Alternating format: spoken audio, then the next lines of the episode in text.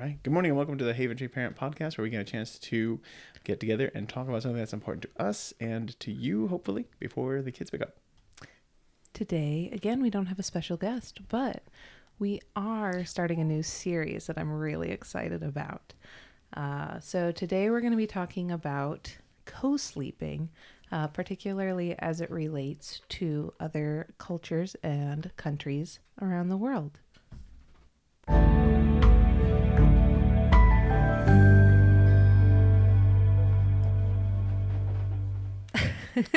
We have a special guest. I guess I lied. You can hear Punzi in the background. She doesn't want to be participating, though. She's on the bed, on the floor, and she's really working hard to make it comfortable right now. Got to get all the scratches out. This somebody else apparently laid there and made it lumpy for her. Definitely the cat. All right. So like she said, we're going to talk about co-sleeping today. And just a quick introduction about it. When co-sleeping was first introduced to the community or to, I don't know, the population or society or whatever, however you want to talk about it, it came with a really broad term of what does co-sleeping even stand for or mean. Some people thought that it meant sharing a room, and so the baby would be in the crib in the corner away from the bed. And other people thought that it was actually supposed to co-sleep with yourself in the bed, which caused a lot of problems. And that's what we're going to talk about today, because it's a multicultural issue or just differences. Yeah, and I think that one of the reasons it's important to point that out is because, you know, historically researchers used that term co-sleeping to describe a lot of different things. And so as much as possible today, when we're talking about it, we're going to differentiate between room sharing, which would be like having the baby in a bassinet or a portable crib or even, you know, a full size crib in the same room as parents, and bed sharing, which is obviously sleeping in a bed together or a bed surface. So obviously some cultures sleep on mats or on the ground. And so sharing sort of the bed space. I think I slept on the ground until I was like 19 or something. Pretty much. I never slept on my bed when I grew up, because it was just like, yeah. I could get an extra 10 minutes of sleep. Dad would wake up, come to my room and wake me up. But if I slept downstairs on the floor under the piano, perfect. Under the piano. Yeah, it was out of the way, so nobody would kick me in the middle of the night. Yeah, so. Understood. Yeah. So I think the other sort of disclaimer or thing that's really important to talk about right off the bat is that this is not meant to be advocating for bed sharing or co-sleeping. I think it's really important to note that SIDS is a real and awful thing, you know. Right. The American Academy of Pediatrics recommends that babies sleep alone on their back in a crib. You know, like 3,600 babies die yearly from sudden infant death. Well, I think every parent worries about it there for the first however much time that span usually is. So well, and it's, you know, it's something that's horrifying to even think about, that you would, you know, go to bed with a healthy baby and wake up without one. Right. I can't even fathom that experience, and potentially not ever having real answers about what happened. You know, and you will hear stories about, you know, moms who left the baby at daycare, and, you know, when the babysitter went to get the baby up from nap, the baby was gone, you know, or whatever. So I think it's really important just to kind of like start right off the bat by saying, what we're talking about today, we're really looking at, from a sort of anthropological perspective, where we're looking at what other cultures do and why, and what benefits researchers find in that compared to what we do, because I think it's really interesting to see and learn different perspectives. And I think it's especially curious some of the other topics that we are going to look at in this series I'm really excited about. So I think that this one is a subject that can be touchy, and there's an inherent risk, obviously, associated with it. Right. Yeah, we're talking about, you know, that my energy side of raising a child from the early days. So. Yeah. So I just think that's kind of important to start right off the bat with. We will try to include all of the links to all the resources that we used in the description. She used a lot, so you'll have everything.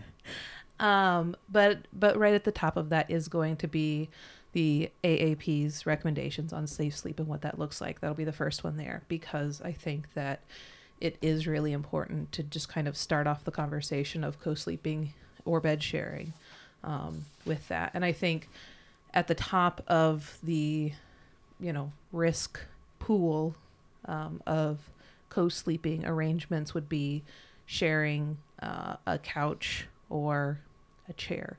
Both of those, the risks are extremely high for a baby to roll off of a parent, roll onto the floor, get covered by a pillow, roll into a crack.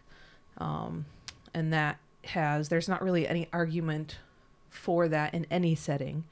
And so it's something that, you know, as parents that aren't getting much sleep with a new baby, it is something to be you're just like, wherever I'm comfortable, wherever he's comfortable, right. He's comfortable, right. I will sleep there. But that is, I think, the biggest, highest risk of infant death. And it has been scientifically proven. Right. Right. It's just because your own alertness level is down. So. And it's just not a safe place. You know, you're not flat somewhere. So yeah.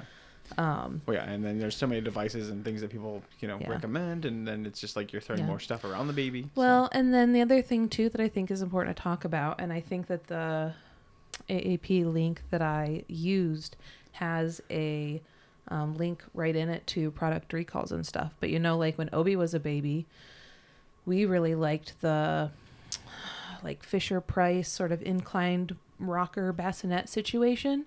Because it was easy to move around, and so I would just kind of move it around the house. And if he napped, like during the day, I could put him in that, and he would be close by, but I could just set him down easily. Mm-hmm. And then those were recalled because babies were falling out of them and rolling over, and you know, because they were inclined, there were all sorts of issues, so they recalled them. And I just remember that being a big deal, like when Obi was a baby. So I think the other thing. Obviously, that's important, you know, as we kind of talk about the issue, is thinking about different devices and things that babies might sleep in and whether or not those are safe. So it was, like I said, one of the ones that I like to use was, you know, suddenly there were a lot of issues with it or things happened. So here's my idea. Get a trampoline. Put it in their room, and then they just go to the middle of the trampoline because you can't move out of that position. And even if you roll over, it's still like mesh, so you just breathe through that. I don't think we should recommend that.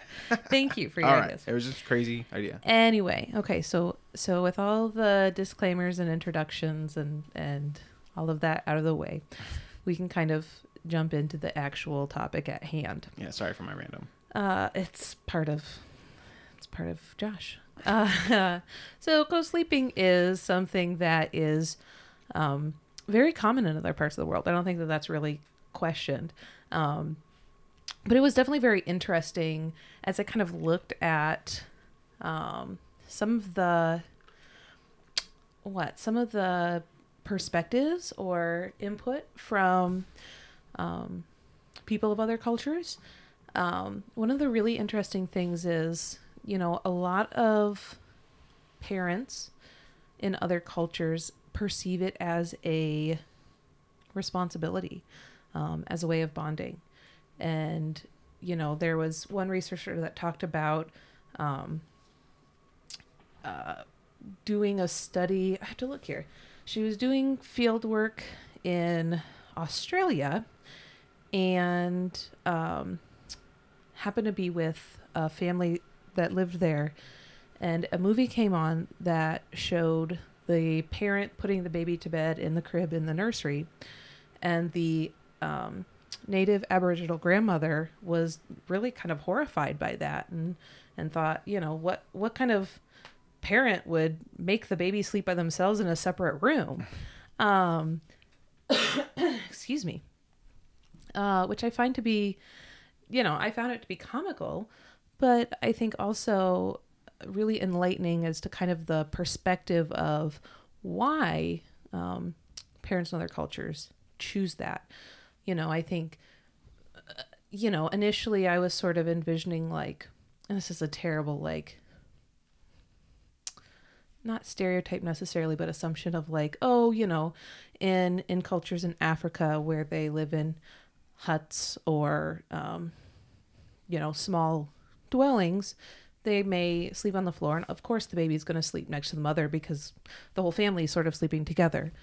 And that is factual. You know, there are tribes in Central and South America, in Africa, and other areas where, you know, the family does sleep on the floor, or even in some Southeastern Asian countries where they sleep on maps. I'm map challenged. I can't help it. But where they sleep on mats on the floor, you know. And so in those instances, of course, the infant is going to be sleeping with the mom, and they're not going to have like a separate baby mat separate from the parent in those situations. But it's not just born out of necessity or out of like, this is just what we do and what we've always done. There are some parenting ideas that are very attached to the idea of sharing a sleeping space, bed sharing. Another culture that I found a lot of research about was talking about Korea, and the fact that sort of the idea of civic duty and like sort of a collectivism is very important culturally. And so sleep, bed sharing is kind of a natural part of instilling that idea of togetherness and I don't know, sort of fostering the strength of the family from the very beginning, that, you know, when a baby's born, it sleeps with the parents and the family sleeps together. And I find it to be very interesting that that's sort of a parenting choice and sort of an intentionally done, this is a value of our family, of our culture, and we start instilling this and teaching this to our kids from the very first day of their life, which I think is really cool. Mm-hmm. You look like you were going to say something. Sorry, I have no thoughts on that one. So something else that was pointed out. So I have to apologize. Obviously, I get to do most of the talking today because Josh did not do his required research. It's like the group project where one person does all the work. And I think that that's academically a very good description of who we were in school too, probably. That was the overachiever that did it all if my partner was slacking. Mm-hmm, and Josh sort of waited till the last minute and hoped the partner did the work, right? I'm not hoping you do the work. I'm just hoping for good things that I can comment. But I don't want to be rude about the ideas of what people are doing in different cultures. Like I appreciate the aspects of just how they present co-sleeping and how they do their country's thing. I just, you know, I find it fascinating, and there's not much I can really comment on saying, ooh, that's fascinating, because I think everybody's saying that along with you as they listen. So on the topic of SIDS in other cultures, one of the things that a couple of different articles mentioned was the fact that Hong Kong and Japan both, co-sleeping, bed sharing in particular, is extremely common, and they have some of the lowest rates of SIDS in the world. However, in Japan specifically, one of the reasons that, or one of sort of the like asterisks, was that maternal smoking rates are nearly zero. And so as bed sharing increases, breastfeeding increases, and maternal smoking rates have decreased. And so sort of the hypothesis is, because breast milk is so full of amazing, wonderful nutrients for baby, and because bed sharing is encouraging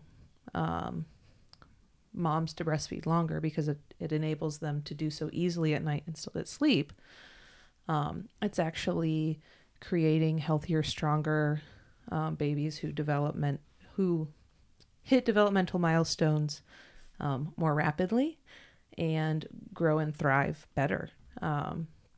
And so, you know, that sort of is the theory, I guess, of why in particular the SIDS rate in Japan is so low. And similarly in Hong Kong, I think the article I read kind of pointed to similar factors. So, and I think that's a good time to bring up.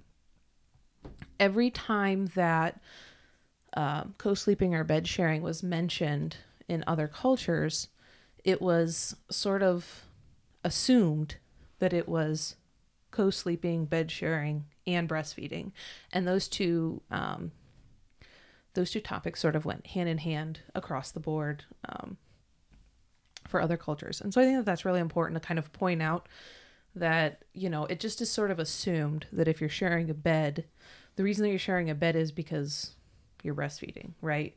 Yeah. Because once you're on a bottle, I mean, why would you have to be in the same room? Like, well, I mean, I think that there's still benefits of sharing a room, even if you were formula feeding.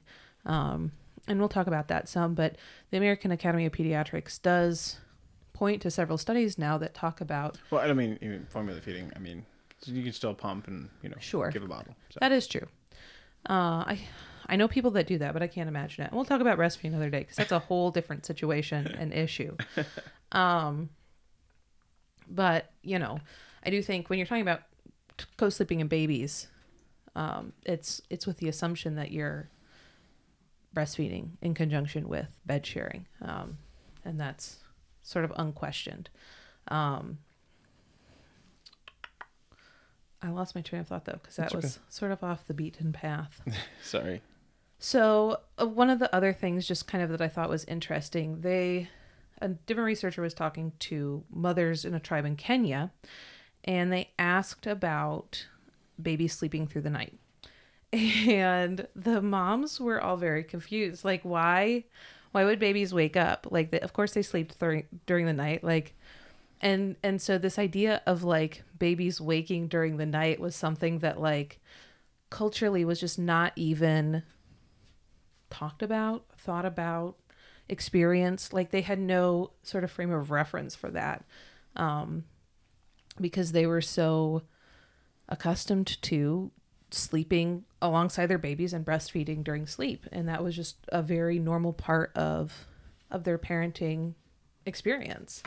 And so again, just kind of like how different, cause you know, and it's something that I always see, like the conversation of like, how do you get your baby to sleep at night? And like, do you do cry it out or do you not? Do you do gentle sleep training? And there's like, you know, hundreds of books written about how to get your baby to sleep.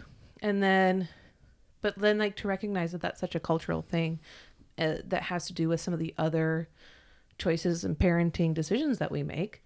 I do think it's very interesting to see that difference. Yeah, I agree. There's probably like some people get messed up because they're trying to do what they see versus what they, you know, just naturally want right. to do or something. Right. So, and obviously, you know, there's an instinct there that you have to weigh out with, oh, well, culturally, I should be doing this. And right. instinctively, I know I want to do this instead. Yeah. And there's lots of, you know, sort of evidence that suggests like, oh, well, evolutionarily or biologically, all of our ancestors co-slept in bed and bed shared because that was what they did. And so, you know, it's a very Western idea to have your baby sleep in a separate bed or in a separate room. Yeah.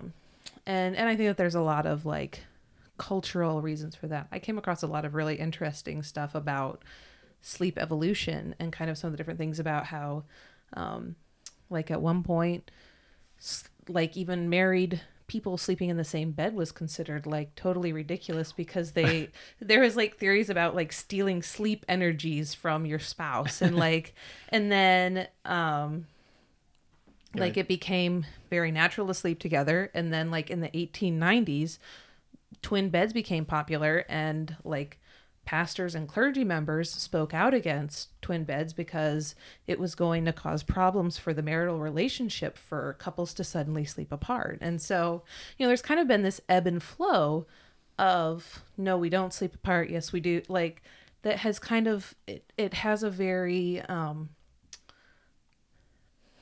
trend what? Like it just is kind of like whatever's new, we kind of then consider that normal. Mm-hmm. And so it just is very interesting that is something that I think is important to consider too. Yeah, I was going to ask if you did any research on the history of when putting a baby in its own room was even started. Like, my theory is, and this is crazy Josh thought, but I was just thinking like it was Victorian era type style thinking. So there is some, because that's when like all the strollers were all fancified. Well, yeah. So obviously Josh is much more excited about history than I am. Well, so, yeah. There was some talk about like the ideas of like houses and how they sort of evolved and how that impacted the sleeping arrangement. So, during the times when homes had fireplaces for heating, often the babies would sleep in parents' rooms because you didn't want to have a fire going in a separate room with just the infant by itself. And then that kind of evolved, and as different types of heating and different types of... Yeah, no, that makes sense. You can jump ahead now because I think everybody can logically follow along. Oh, well, okay. Central air conditioning is now brought up to this point. Then like there's also like conversation about carpets and like the fact that like carpets played a role in that as well because they naturally contain more dust. And so then there was sort of a cultural or trend shift again based on that. And so I think there's lots of factors that come into play that I had never considered until I started doing research, but it's definitely not something that we can unfortunately talk about all the specific points. It could be, then co-sleeping could be you already have so much and I'm asking for more information. Well, let's just make this podcast 45 minutes. Yeah. So, from there, I think, the natural sort of then step is to talk about, what researchers suggest are some of the pros of co-sleeping or bed sharing. And there were a couple of these that I actually found pretty interesting. One we've kind of already mentioned, which is it supports breastfeeding. Breastfeeding is difficult. At least it was for me every single time. It's been very hard. It's best for baby, but not everybody's able to for different reasons. And so there is an aspect of having the baby in the bed with you, allows parents to get sleep at night.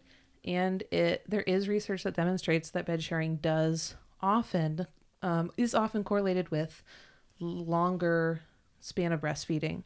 So, you mean like going for 10 months instead of like 3 months or something? Yeah. So, and obviously, the AAP recommends that babies be breastfed for the first 12 months.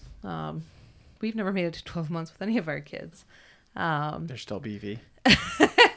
We have big, healthy farm kids, but, that is the recommendation, and, research strongly supports the fact that bed sharing and higher rates of breastfeeding for longer go hand in hand. One of the other really interesting ones that I found is there's a lot of different research that talked about physiologic synchronization for moms and babies that bed shared. So basically the most simple explanation for this is that moms and babies were sort of in sync when they slept while they were breastfeeding, when they slept sort of facing each other. So when they say that's true for like when the baby's born, you want to do skin to skin contact because that like you sync up with heartbeats and temperature and all those things. So, bonding, whatever you call it. So that, and that's a great point that I hadn't thought about. Okay. That sort of regulation extends, or the theory is that sort of regulation extends even to some extent when mom and baby are sleeping together. So lots of sleep studies have been done that measure the mom's sleep cycle and the baby's sleep cycle. And a lot of that demonstrates that moms sort of enter the same sleep cycle at the same time as babies and are able then to respond to their, sort of waking cues or rooting cues to relatch to the breast or whatever. Similarly, I was gonna say, even now, like with Kenzie over the last year of her treatment and getting chemo and all that stuff, What you guys sleep the best when she comes in and like is like, Mama, I need snuggles. And like as soon as you guys are like together and you're both tired, because if she's not tired, then it's just a continuous conversation. Yeah.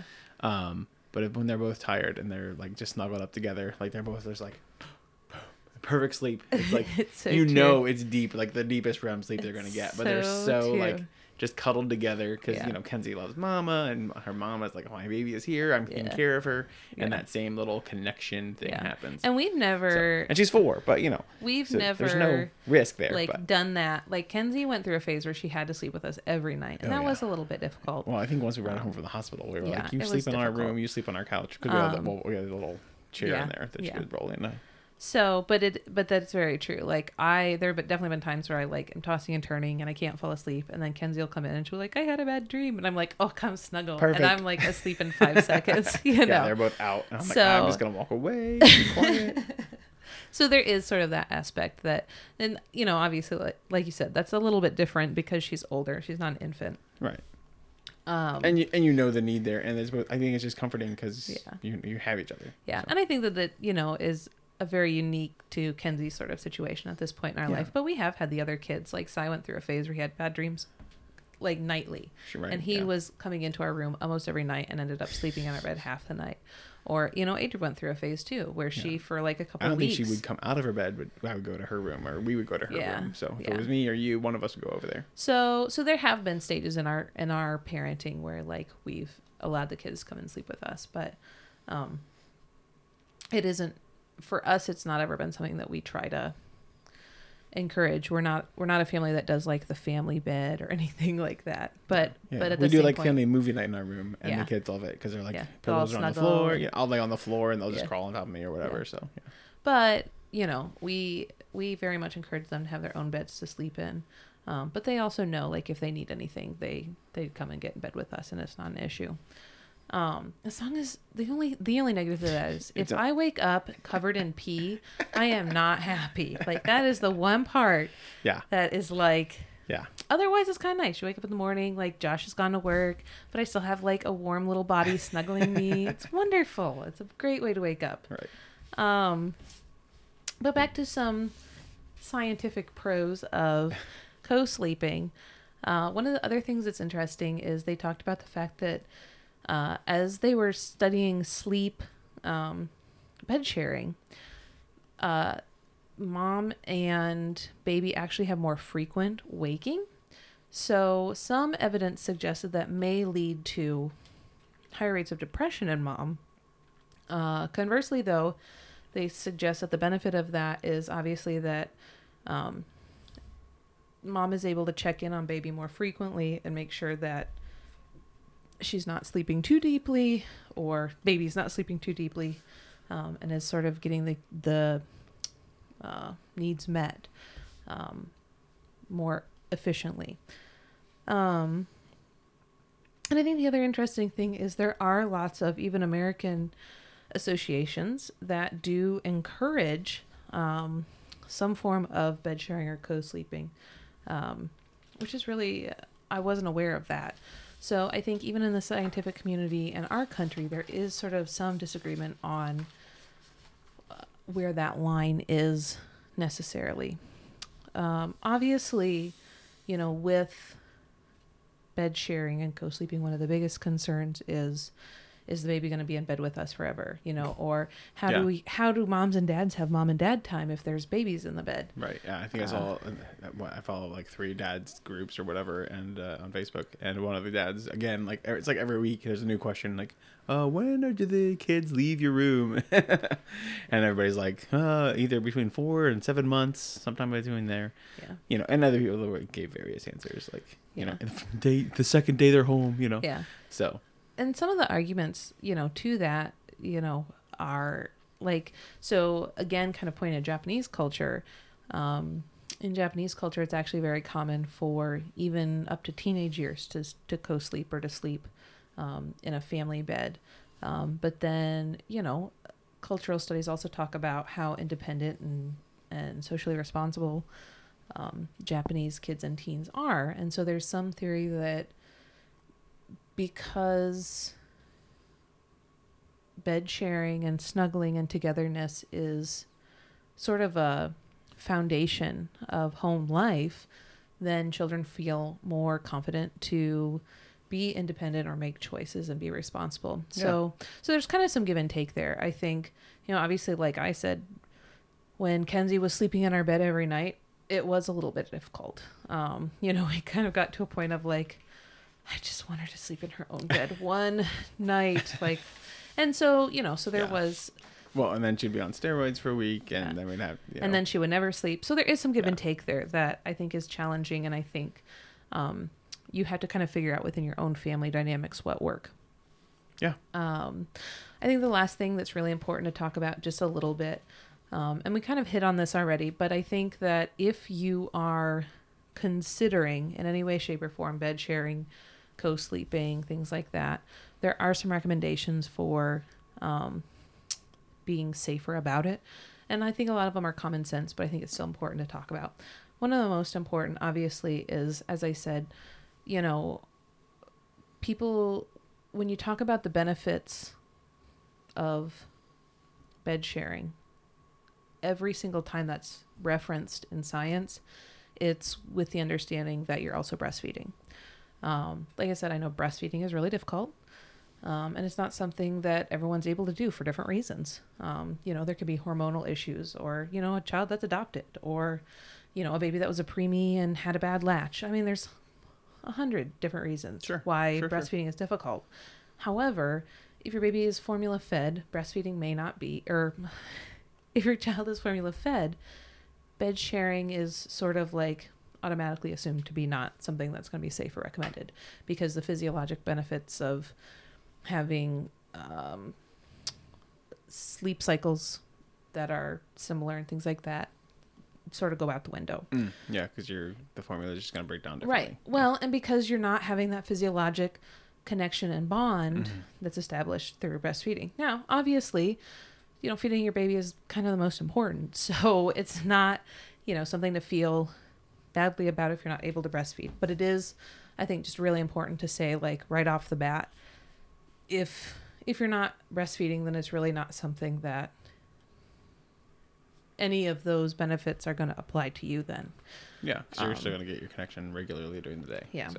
Similarly, you know, the expectation is that it's a safe, healthy, full-term baby, you know, not a preemie, not an infant. Sure, yeah. I mean, follow the guidance you're given for your specific, you know, child. So right, you know, not a baby that has... you know, chronic illnesses or you know, heart defect or anything else like that, because again, those things are going to negatively impact. Seek counsel. Right. And pretty much any pediatrician that you talk to is going to recommend that baby sleeps alone on back in a crib.